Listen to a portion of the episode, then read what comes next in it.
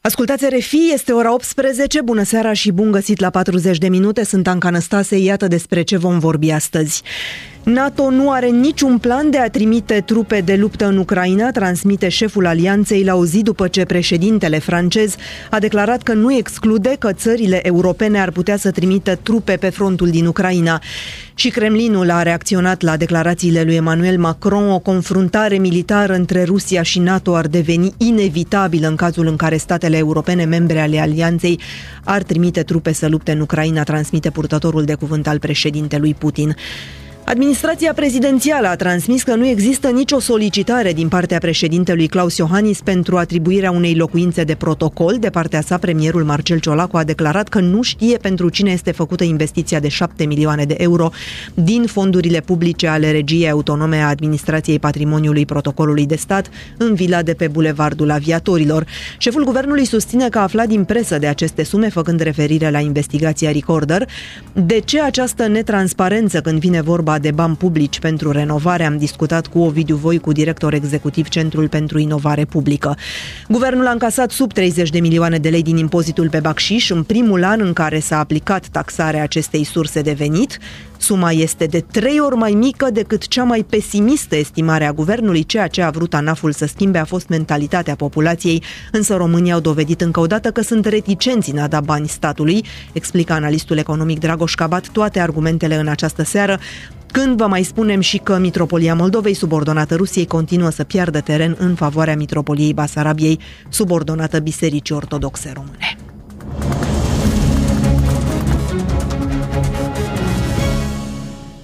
Emmanuel Macron transmite Moscovei că Rusia este deja în război cu Europa pe care a atacat-o cibernetic și cu acțiuni de destabilizare și că toate opțiunile pentru a opri acest comportament agresiv sunt pe masă. Declarațiile președintelui francez se referă mai degrabă la faptul că Franța ar putea trimite în Ucraina militari care să-i antreneze pe ucraineni în manevrarea echipamentelor sale militare, precum avioanele Mirage 2000. În orice caz, pentru orice decizie, Parisul are nevoie mai întâi de o dezbatere în Parlament. Ascultați un interviu cu analistul militar francez Emmanuel Dupuy, realizat de Ana Maria Florea Harrison.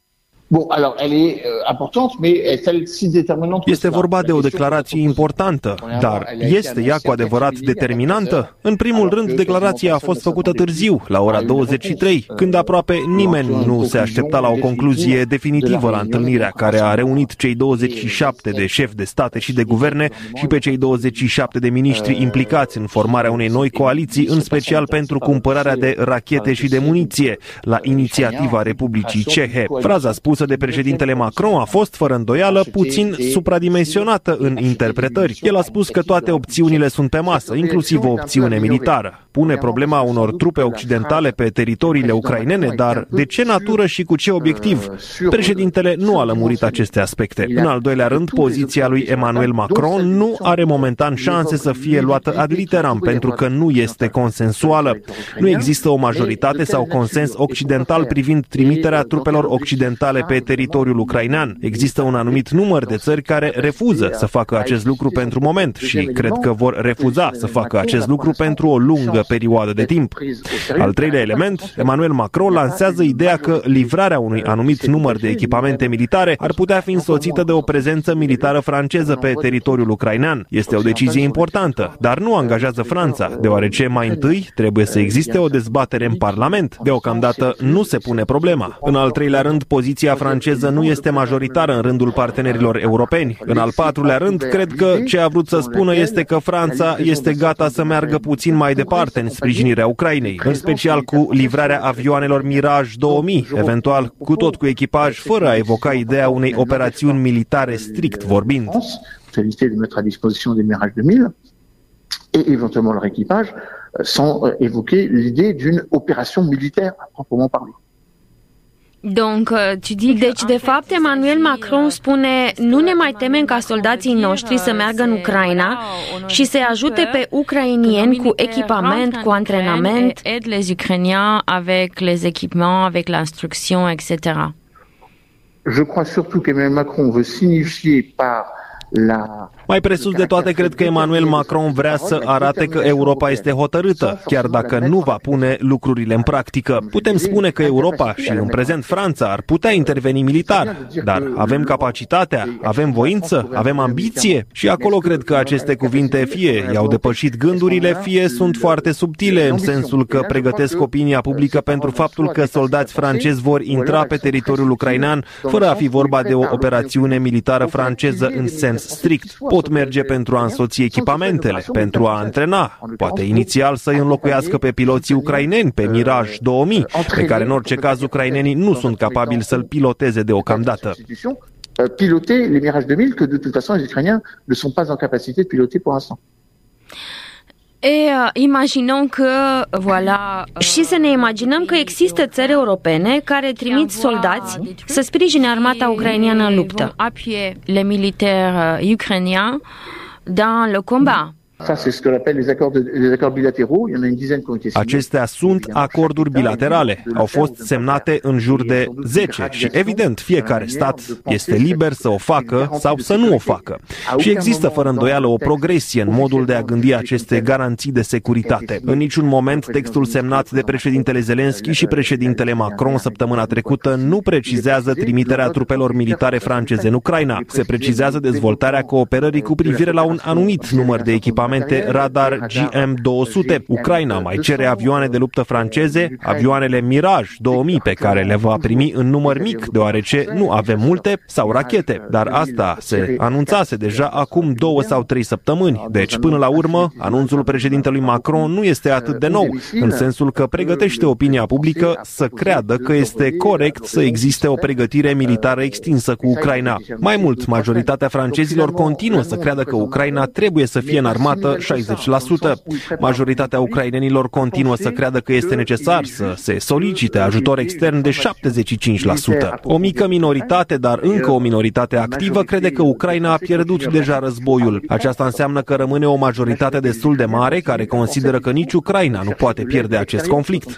Așadar, cred că vorbele președintelui francez răspund la presiunea Moscovei, arătând un grad și mai puternic de interacțiune între țările europene. Mesajul este că Rusia a intrat în război împotriva noastră prin război asimetric, război hibrid, precum în Estonia, prin descoperirea unor acțiuni dăunătoare de propagandă cu cele 193 de site-uri identificate de Agenția de Vigilență Digitală Vigilum. Argumentele conform cărora Franța, făcând acest anunț, va intra în război împotriva Ucrainei, trebuie privit din sens invers. Rusia este deja în război cu Franța folosind mijloacele hibride neconvenționale, deci într-un fel Emmanuel Macron răspunde doar defensiv la ceea ce se petrece deja, cu mai multă agresivitate arătată în ultimele săptămâni de Rusia contra Franței.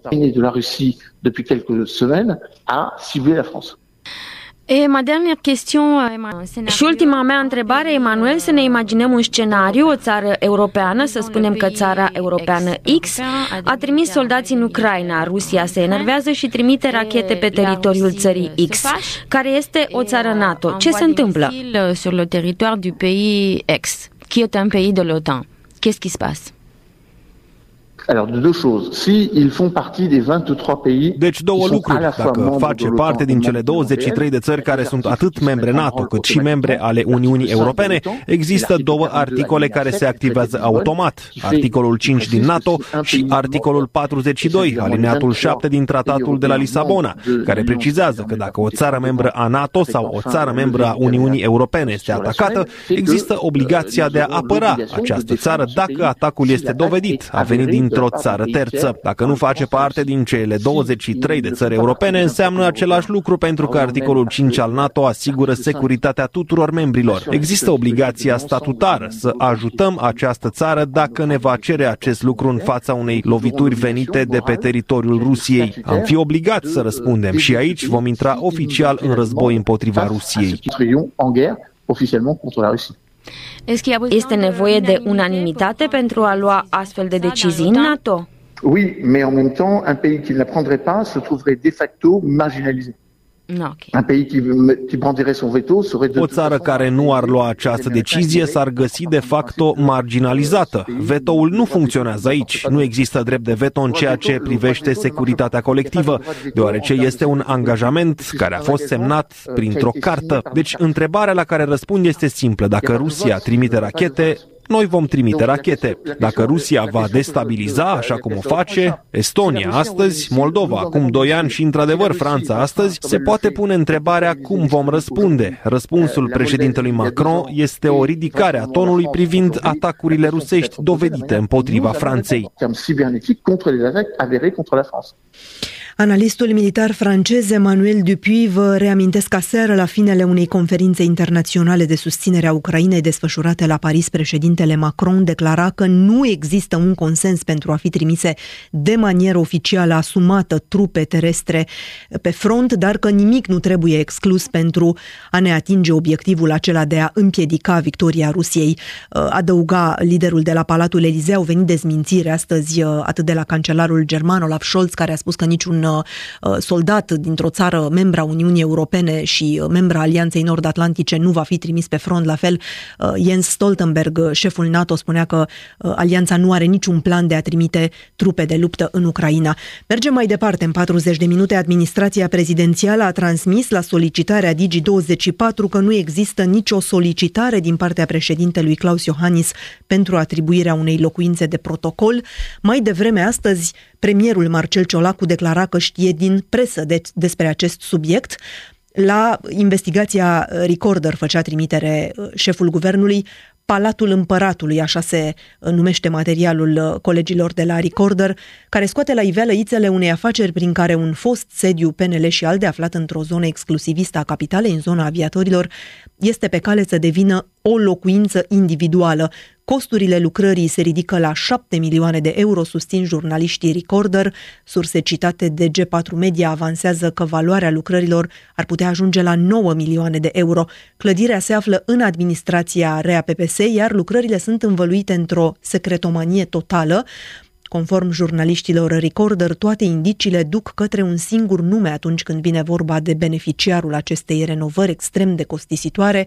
Despre împăratul din investigația Recorder, Andreea Oros a discutat cu Ovidiu Voicu, director executiv Centrul pentru Inovare Publică.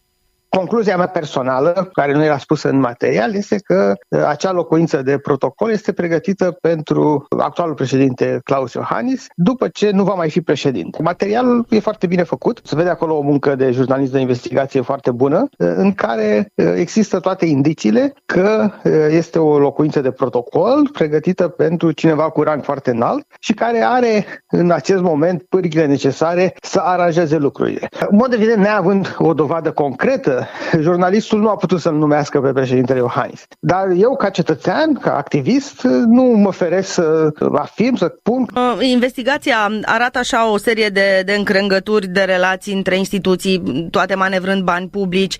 Cât de normal e un astfel de aranjament, adică atât de netransparent totul? Eh, este complet anormal.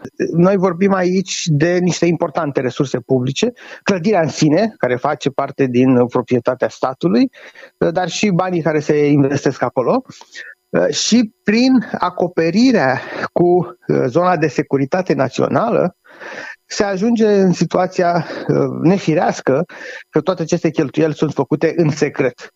Nu este prima dată. În mod uh, uh, constant, uh, din zona administrației prezidențiale, dar și altor instituții care pot să facă asta, se folosește clasificarea informațiilor publice, permis de o lege în acest sens, și se folosește abuziv pentru a ascunde lucruri uh, pe care cetățenii probabil că le-ar blama moral. Exemplu care îmi vine imediat în minte este tot dintr-o investigație recorder de anul trecut, costul avioanelor președintelui, care de asemenea au fost clasificate ca secret în baza legislației privind uh, informațiile clasificate. Uh, și în urma acestei investigații, PNL ar avea de dat niște explicații?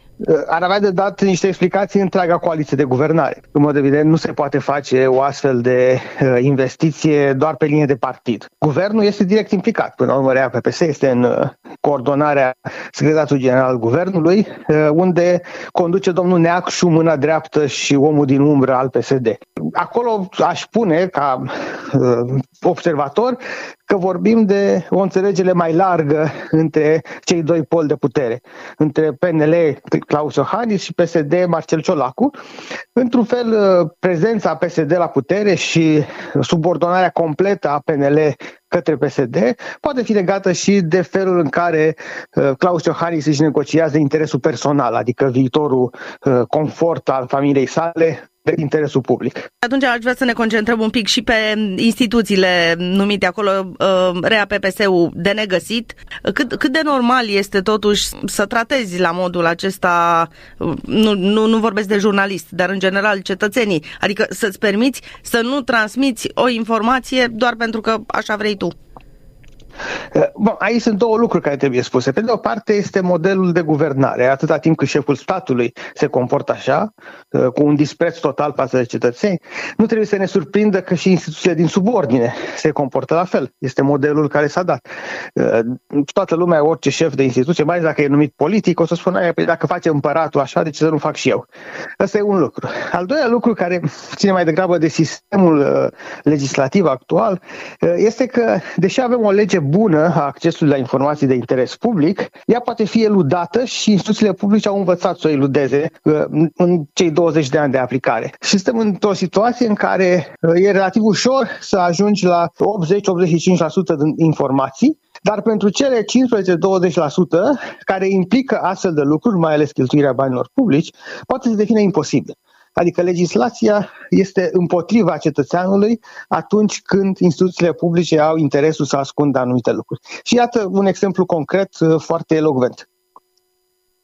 Deci, cumva, trăgând o concluzie, ce scoate la iveală investigația, dincolo de, uh, de subiectul în sine, uh, în spate, undeva încep să-ți pui întrebări legate de mm, colaborarea asta, cum spuneați, PSD-PNL și te întreb cât de departe poate ajunge.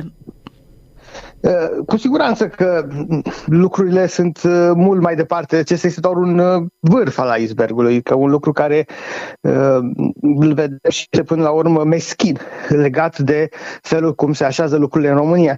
Iată toată discuția despre reașezarea calendarului electoral, astfel încât să convină majorității aflate la putere. Asta este o tactică cunoscută în literatura de specialitate ca a captura statul pentru a îți îți uh, perpetua puterea politică. Noi vedem, cum spuneam, mici părți din negocierea ce se întâmplă în aceste zile. În acest caz particular, probabil că ne revoltă foarte tare, așa cum am zis mai devreme, disprețul total al uh, președintelui Iohannis față de bunul simț comun până la urmă și față de situația cetățenilor în care l-au votat pe care îi reprezintă. În comentariu, Ovidiu Voicu este directorul executiv de la Centrul pentru Inovare Publică.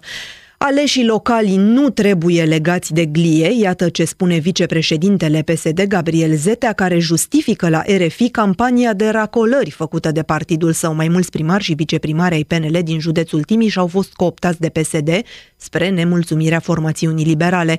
Pe de altă parte, candidații PSD și PNL vor merge împreună în campania electorală cu mesaje pozitive, crede Gabriel Zetea. El se arată convins că reprezentanții celor două partide nu se vor ataca reciproc în campania campania pentru alegerile locale și europene comasate.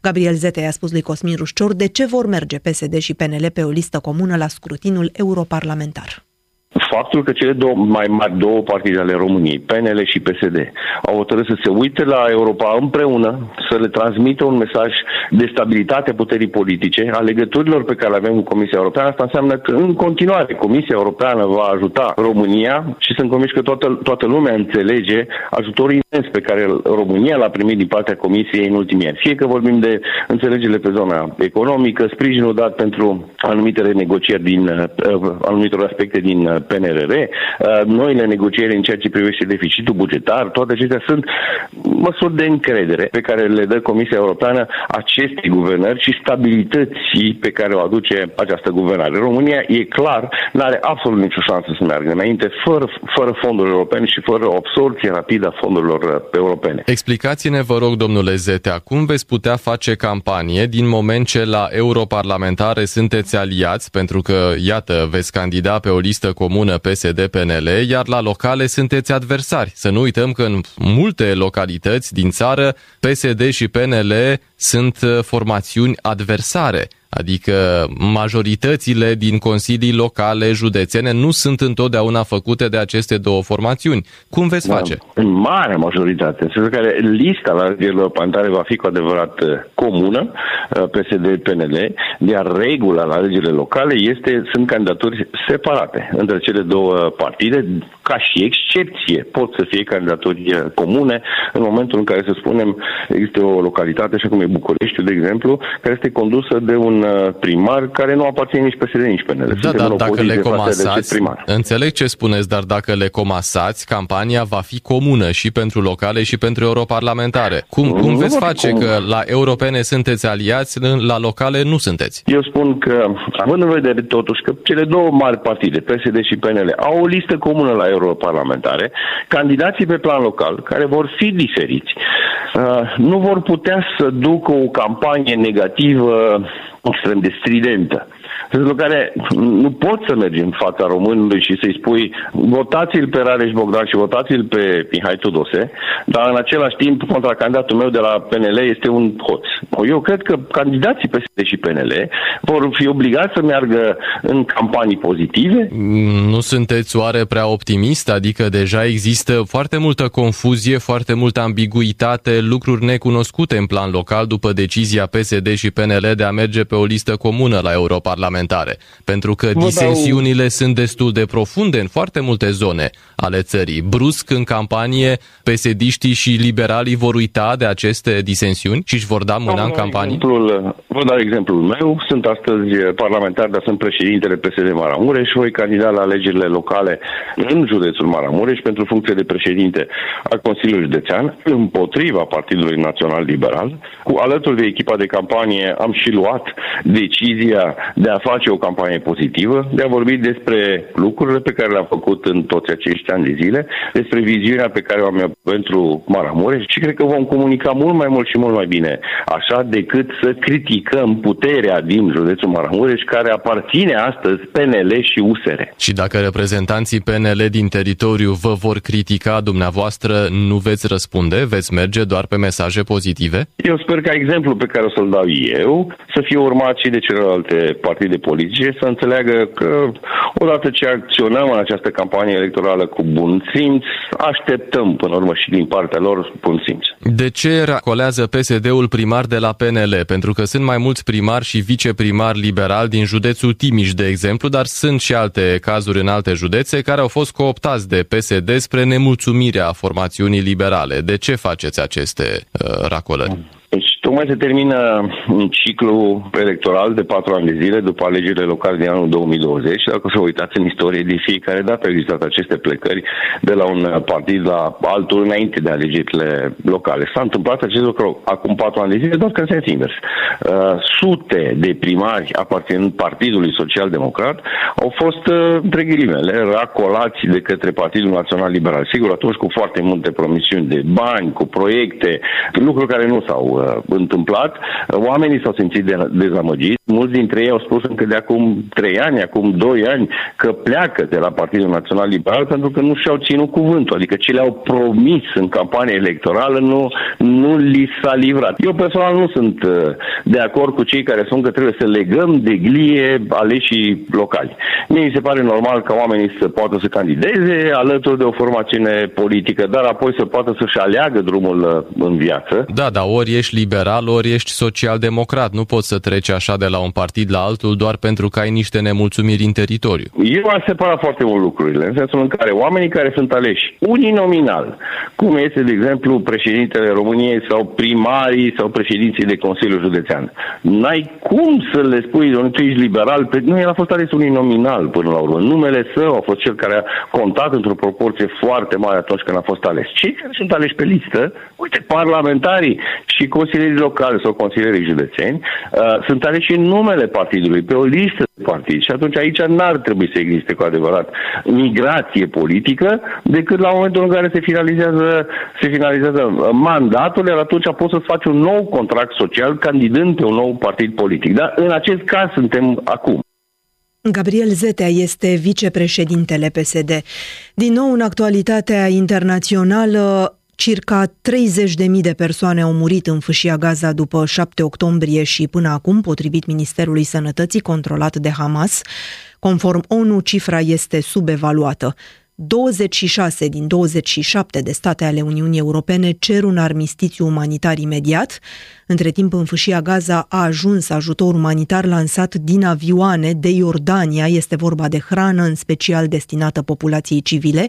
Unul dintre aparatele de zbor aparține armatei franceze, după cum a confirmat Ministerul de Externe de la Paris, care a adăugat uh, că operațiunea a fost de a transporta 2,2 tone de pachete alimentare și de igienă care au fost uh, lansate din aer. În plus, trei avioane franco-catariote au transportat ajutor medical și umanitar spre Alarish, un oraș egiptean situat în apropiere de Rafa. Au fost pregătite 10 ambulanțe, alimente și corturi. Amnesty International Franța cere însă oprirea livrărilor de armament către Israel. Cristina Teaca are detaliile. La mijlocul lui februarie, șeful diplomației europene avertiza Dacă vă gândiți că prea mulți oameni sunt uciși, poate ar trebui furnizate mai puține arme. Nu este logic? se întreba el. Cu toate acestea, Israel continuă să primească arme, primul furnizor, Statele Unite. Mai bine de 90% din armele livrate Israelului între 2017 și 2021 provin din Statele Unite. Potrivit Potrivit unui calcul făcut de cotidianul The Times of Israel, cel puțin 10.000 de tone de armament și de echipamente militare americane au fost livrate Israelului de la începutul războiului. În Europa, Olanda a decis în martie să nu mai livreze arme Israelului. În schimb, Germania, Italia, Marea Britanie continuă să livreze arme și informații militare.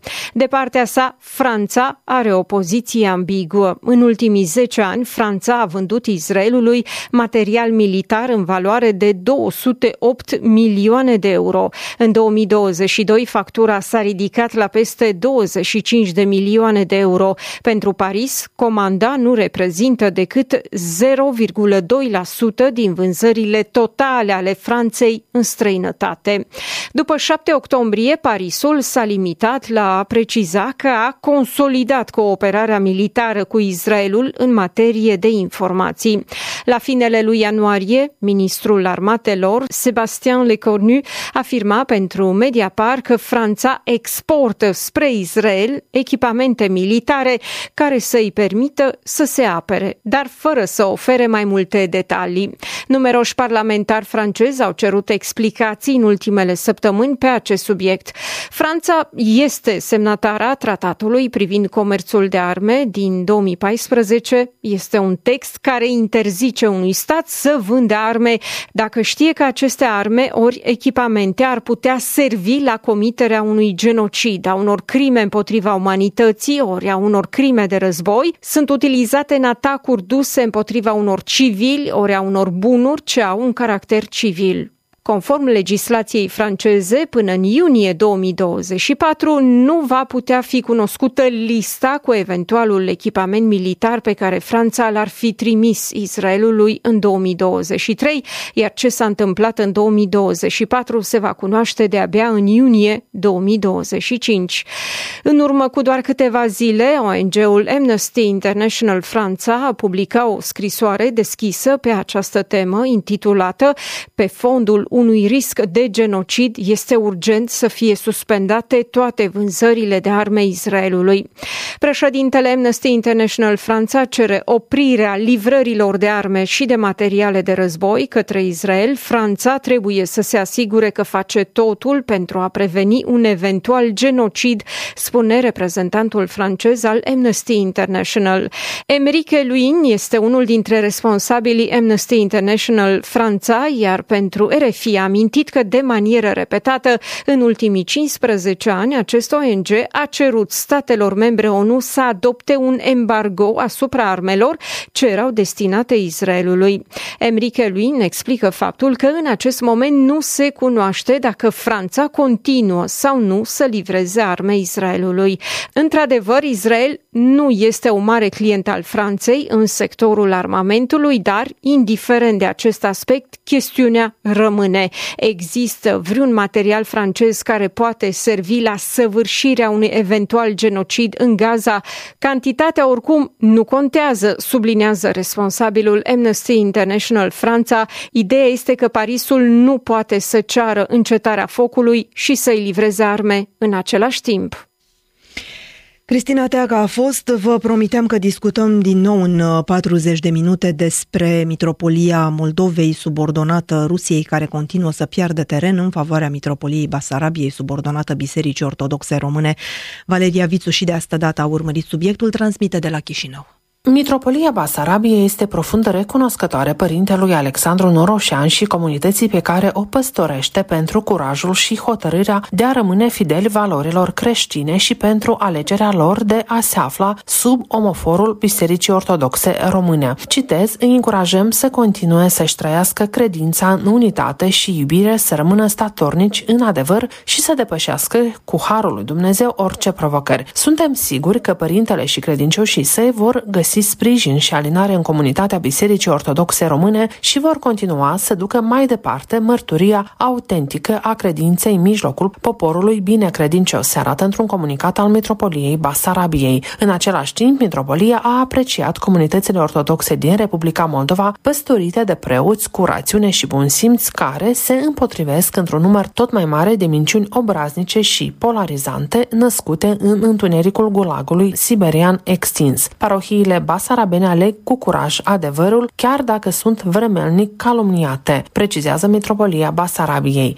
Între timp, Episcopia de Ungheni și Nisporene anunță că preotul Alexandru Noroșan, parohul bisericii acoperământul Maicii Domnului din satul Stolniceni, a fost oprit de a săvârși cele sfinte, citesc din nou, pentru neascultare și nesupunere față de biserica mamă și față de ierarhia bisericească superioară pentru încălcarea jurământului de preoție dat în ziua Hirot Otoniei pentru părăsirea eparhiei fără învoirea episcopului locului și trecerea sub ascultarea altui episcop necanonic și conform sfintelor canoane bisericești. Am încheiat citatul. Pe de altă parte, protopopul de Orhei, Ioan Marian, responsabil de aderarea comunităților religioase și a preoților din Republica Moldova la Mitropolia Basarabiei, a venit cu un mesaj curaj fraților, fără frică, harul nu vine de la Moscova, ci de la Hristos. Ioan Marian asigură structura rusească de la Chișinău, așa cum o numește, cu orice comunicat nechipzuit și care incită la ură, nu fac altceva decât să trezească în inimile multor preoți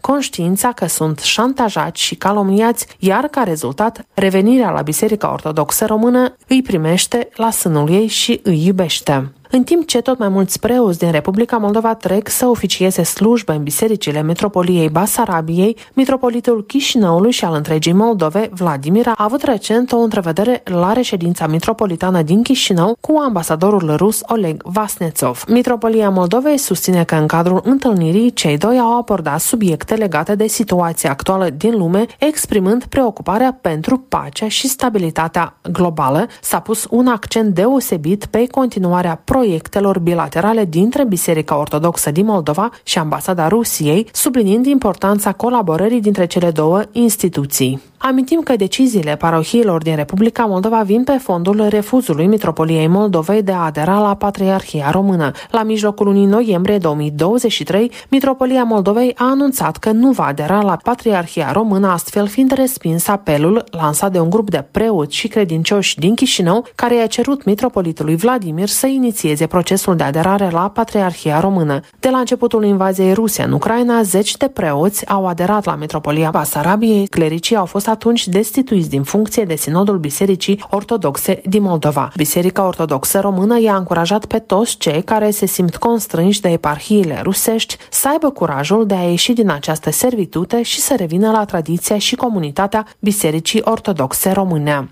Valeria Vițu din Chișinău pentru RFI. Potrivit presei germane, Oficiul pentru Protecția Constituției va da publicității o expertiză care va conține dovezi că Partidul Naționalist Autoritar Alternativa pentru Germania este o organizație extremistă de dreapta. Din informațiile publicate rezultă că expertiza va cuprinde și un capitol legat de relațiile AFD cu Rusia. William Totoc de la Berlin. Oficiul Federal pentru Protecția Constituției, adică Serviciul de Informații Interne din Germania, pregătește o expertiză în care se analizează activitatea Partidului Naționalist Autoritar, Alternativa pentru Germania, AFD. Știrea a fost publicată de ziarul Süddeutsche Zeitung. Potrivit ziarului münchenez, serviciul va demonstra că AFD este un partid extremist. În rapoarte mai vechi ale serviciului se menționează doar că partidul este parțial extremist. De curând, același serviciu a dat publicității informația că organizația de tineret a partidului AFD este extremistă. Acest calificativ permite autorităților să inițieze supravegherea operativă a organizației. Părți ale partidului sunt supuse de asemenea operațiunilor de supraveghere. AFD s-a adresat justiției, cerând oprirea urmăririi de către Serviciul de Informații. Sentința se va da pe 12 martie se așteaptă o decizie nefavorabilă pentru AFD. Potrivit presei, serviciul așteaptă decizia justiției pentru a da publicității expertiza amintită. Ziarul Mâcenesc se referă și la conținutul expertizei, care va cuprinde dovezi pentru concepțiile rasiste și autoritare propagate de către AFD. Materialul va cuprinde și un nou capitol în care se analizează relațiile partidului AFD cu Rusia. În anii trecuți s-a vorbit deseori despre contactele apropiate ale unor activiști AFD cu partide și politicieni ruși. Între oamenii din AFD cunoscuți pentru atitudinea lor pro-rusă se află și deputatul Parlamentului Regional din Berlin, Gunnar Lindemann. La sfârșitul săptămânii trecute, acesta a fost în vizită în Belarus, unde au avut loc și alegeri. Platforma de propagandă a regimului de la Minsk Belta s-a grăbit să semnaleze prezența activistului Lindemann în țara lui Lukashenko, precizând că oaspetele german a spus că scrutinul s-a desfășurat în conformitate cu standardele europene. Deputatul Lindemann, de asemenea membru al Asociației Germanii din Rusia în AFD, este cunoscut ca un promotor al imaginii pozitive a lui Putin. Alături de alți câțiva tovarăși de partid, s-a pronunțat contra sancțiunilor impuse Moscovei. În 2019, Lindemann a fost invitat de formațiunea extremistă de dreapta, Partidul Liberal Democrat al lui Vladimir Zhirinovski, să viziteze Rusia. Astfel de vizite în țări estice și stabilirea de contacte cu politicieni ultranaționaliști cu simpatii putiniste din Europa răsăritană nu au trecut neobservate, fiind comentate și de presa germană și totodată înregistrate de către servicii. AFD încearcă să-și extindă relațiile și în alte țări, având în atenție viitoarele alegeri europene. Pregătirile pentru alegeri au stat în centrul congresului AFD, care a avut loc anul trecut la Magdeburg. Cu această ocazie s-a stabilit programul electoral, iar ceva mai târziu s-a întocmit lista candidaților în frunte cu Maximilian Kra. Acesta este un apropiat al lui Götz Kubitschek, considerat ideologul din umbră a AFD. Kubitschek a intenționat în anii 1990 să se stabilească în România. În prezent editează revista naționalist-conservatoare Secesion și conduce așa numitul Institut pentru Politică de Stat, calificat de serviciul intern, drept o asociație extremistă de dreapta. La congresul AFD din Magdeburg a participat și un delegat din România. Despre prezența la congres a lui Sorin Titus Mucaciu, în calitate de membru aur și deputat, a relatat presa radicală de dreapta din Germania și Austria, de exemplu Heimat Kurier. S-au evidențiat încercările AFD de a strânge rândurile și de a face eforturi pentru a consolida relațiile cu partide de dreapta aliate. Acest demers are în vedere viitoarele alegeri europene și formarea unui grup parlamentar puternic. Din formațiunea actuală radicală de dreapta din Parlamentul European, Identitate și Democrație fac parte reprezentanța ai Partidului Adunarea Națională din Franța, Lega din Italia, Partidul așa zis liberal FPÖ din Austria și AFD din Germania. În relatările presei radicale s-a sugerat că AFD dorește aderarea Partidului Aur la gruparea Identitate și Democrație. Fără a tematiza dorința exprimată de AFD, Sorin Titus Mucaciu s-a axat în cuvântarea sa ținută în fața Congresului la linii doctrinare generale care se regăsesc și în programele celorlalte partide radicale de dreapta din Europa. În rezumatul cuvântării lui Mucaciu, reprodus în Heimat Courier, se spune că delegatul român a criticat în primul rând politica de vaccinare practicată în UE, dar și elitele globaliste și oligarhia UE. Not only in the European Union, but also the bureaucracy of the world nations. So I will give you our fight, the perspective of our fight. We fought against mandatory vaccination children vaccination. We fought against the Mugaciu și-a exprimat bucuria că Partidul AUR va intra în viitorul Parlament European, unde va lupta alături de alte forțe de dreapta contra amenințărilor amintite și în cuvântarea sa. În prezent, AFD nu mai pledează pentru ieșirea Germaniei din Uniunea Europeană, ci pentru o înlocuire a Uniunii cu o structură nouă, concentrată pe suveranism, care să poarte numele Uniunea Națiunilor Europene. De la Berlin pentru RFI, Bilam Totoc. La 40 de minute sunteți, continuăm cu actualitate internă. Guvernul a încasat sub 30 de milioane de lei din impozitul pe bacșiș în primul an în care s-a aplicat taxarea acestei surse de venit. Suma este de trei ori mai mică decât cea mai pesimistă estimare a guvernului și chiar sub amenziile aplicate de ANAF pentru firmele care n-au declarat bacșișul, care au fost de 35 de milioane de lei potrivit Economedia.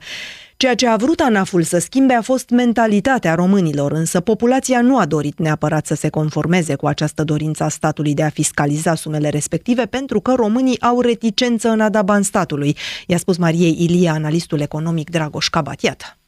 Suntem uh, o societate în care bașișul este o uzanță, să spun așa, ca de altfel în foarte multe din țările uh, Europei, dar chiar și peste tot în lume, există categorii sociale care trăiesc din bacșiș, ospătare fiind unii dintre ei, cei din uh, industria hairstylist, adică coafori, frizeri, sunt uh, alții, asta ca să mă gândesc doar la două exemple acum. Ceea ce a vrut uh, ANAF a vrut să schimbe cumva mentalitatea românilor și uh, să o generalizeze. Ori românii sunt obișnuiți atunci când vor să dea bacșișul direct persoane care le-a făcut un uh, serviciu ca o recompensă atunci românii nu au dorit neapărat să se conformeze Uh, cu această uh, dorință de a, a statului de a fiscaliza sumele respective, pentru că românii au de asemenea, ca și toți cetățenii și toți consumatorii din întreaga uh,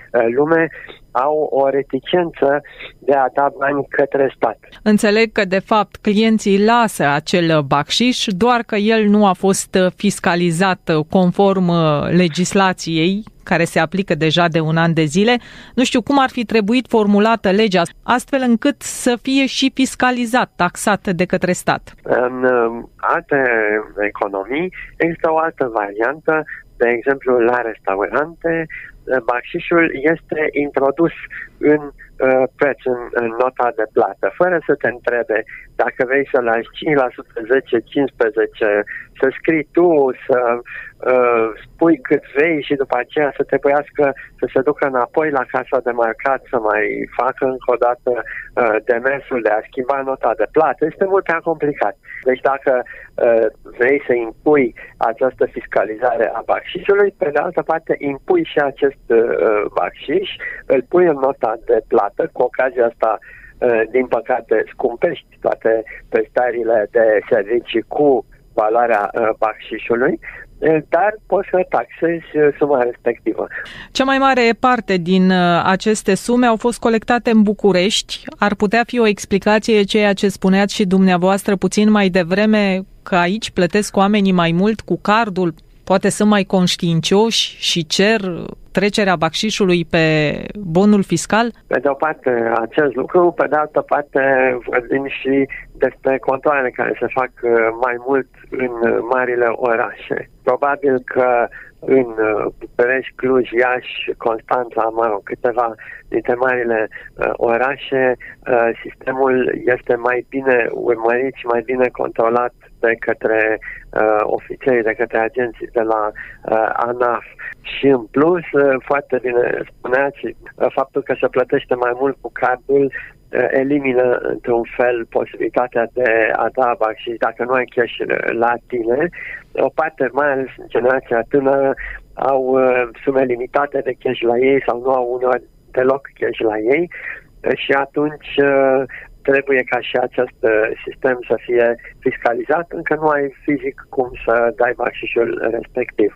Dar da, cu cât ieșim din marile orașe, acolo unde folosirea sistemelor electronice de plată este mai, mai puțin comună, așa, uh, cu atât uh, plățile sunt mai mult în cash și cu atât și baxișul se reglează tot în cash. În aceste condiții ar trebui să continue fiscalizarea baxișului în forma actuală, îmbunătățită, eventual să se renunțe? Este foarte complicat.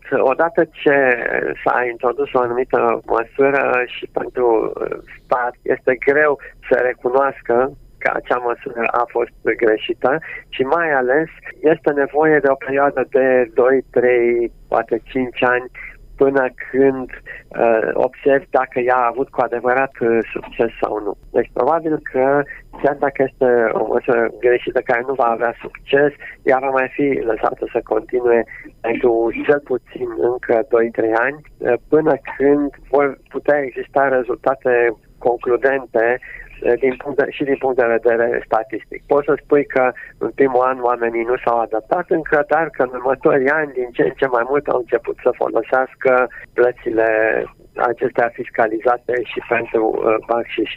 Deci uh, nu cred că va fi oprit sistemul uh, foarte rapid. Uh, îmbunătățit, uh, dacă într-adevăr s-ar fi dorit, trebuia copiat un sistem care uh, funcționează cu adevărat. Puneam sistemul în care este pusă automat pe nota de plată de la început uh, taxa de servici. Dar în același timp este obligatoriu să dai baxiș, ceea ce din nou îi nemulțumește pe consumator pe de o parte și pe de altă parte, cum spuneam, adună la inflație.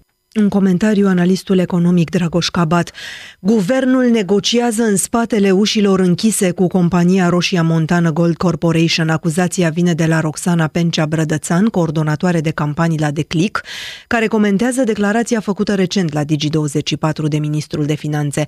Marcel Boloș spune că există posibilitatea ca instanța de la Washington să decide nu despăgubiri, ci mai degrabă continuarea exploatării aurifere de la Roșia Montană în procesul dintre Gabriel Resources și statul român. El precizează că această variantă ar fi mai ușor de implementat din punct de vedere al efortului bugetar. Roxana Pencea Brădățani a spus lui Cosmin Rușcior ce înseamnă declarația ministrului. În mod clar, uh, Guvernul României și ministrul Boloș renegociază cu RMGC în spatele ușilor închise. În mod clar că acum înțelegem mai bine manipulările din ultima vreme din presă. Acele manipulări legate de despăgubiri, de 2, de 6 miliarde pe care ar trebui să le plătim companiei miniere. Ei bine, acele manipulări erau scoase din pix pentru că nu avem un anunț oficial din partea tribunalului de la Washington. Și atunci, practic, lumea, cumva expusă la aceste manipulări, nu știu, se gândește domnul Boloș că ar accepta mult mai ușor un proiect renegociat, ceea ce uh, mi se pare uh, inacceptabil într-o țară democratică. Deci credeți că pe domnul Boloș l-a luat gura pe dinainte sau nu e tocmai întâmplătoare această afirmație? Deci ar face parte, de fapt, dintr-o strategie mai complexă, nu? Să înțelegem. Da, o strategie care este în lucru deja din 2021.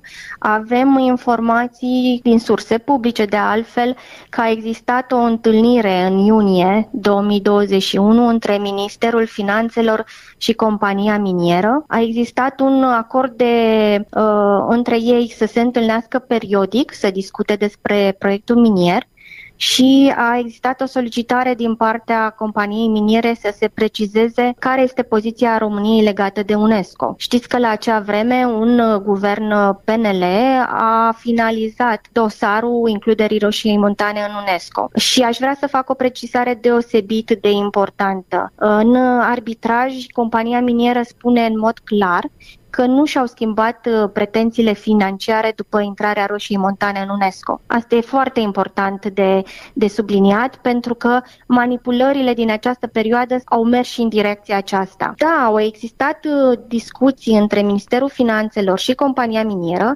Ele probabil că există și în prezent, dar sunt în, în spatele ușilor închise. Dar o eventuală reluare a exploatării de la Roșia Montană, uh, mergând pe acest scenariu, scenariu nu ar fi în mod evident uh, uh, acceptată de societatea civilă. De ce ar vrea statul să facă asta? Mă întreb și vă întreb. Uh, știm și am văzut de-a lungul timpului partizanatul pe care l-a avut statul român cu compania minieră. Oficiale români de altfel. Știți, în arbitraj, dacă parcurgeți documentele, o să vedeți că, de fapt, compania minieră nu acuză în niciun moment eu știu, um, UNESCO, societatea civilă, judecătorii care au dat sentințe, ei spun mereu că vinovați pentru uh, stadiul în care se află sunt politicienii români.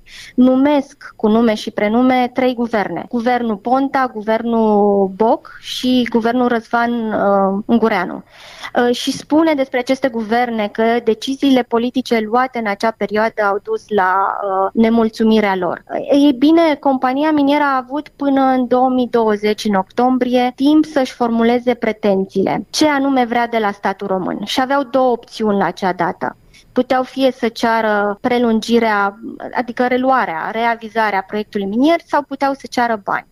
Compania a optat să ceară bani. Ei bine, acum noi ce așteptăm pe 12 martie este o decizie a tribunalului care va spune dacă e vorba de o compensație, aceasta poate fi doar în bani. Ce vedem acum, ce înțelegem, e că domnul Boloș se întâlnește în secret compania minieră și uh, încearcă să ajungă la o înțelegere amiabilă, între ghilimele, iar acest lucru se poate face în orice moment până la decizia finală a tribunalului. Poate a, chiar și după. Asta suspectați dumneavoastră că se întâmplă de fapt. Da, da. Exact.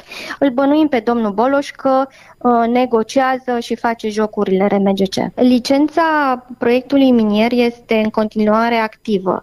Ea se renoiește din 5 în 5 ani și, practic, licența actuală ar expira în iunie. Doar că, potrivit legii minelor, compania minieră are dreptul să solicite o prelungire, ceea ce probabil se întâmplă zilele acestea Uh, la Ministerul Finanțelor, pentru că această prelungire se cere cu trei luni înainte de expirare. Deci dacă calculăm că în iunie compania minieră ar trebui să-și uh, actualizeze licența, înseamnă că într-o săptămână, două maxim, RMGC depune această cerere la Minister, la Ministerul Finanțelor, la Ministerul Economiei și Ministerul Finanțelor, Economiei, Guvernul României ia decizia de a prelungi sau nu. Iarăși, prelungirea licenței, dacă ea se va întâmpla, este o dovadă clară că statul este în continuare dispus să permită proiectul minier să avanseze, chiar dacă acesta a fost dovedit ilegal de instanțele de judecată. Roxana Pencea Brădățan, coordonatoare de campanii la Declic. Aici se încheie 40 de minute, vin știrile la ora 19. O seară frumoasă, ne reauzim mâine.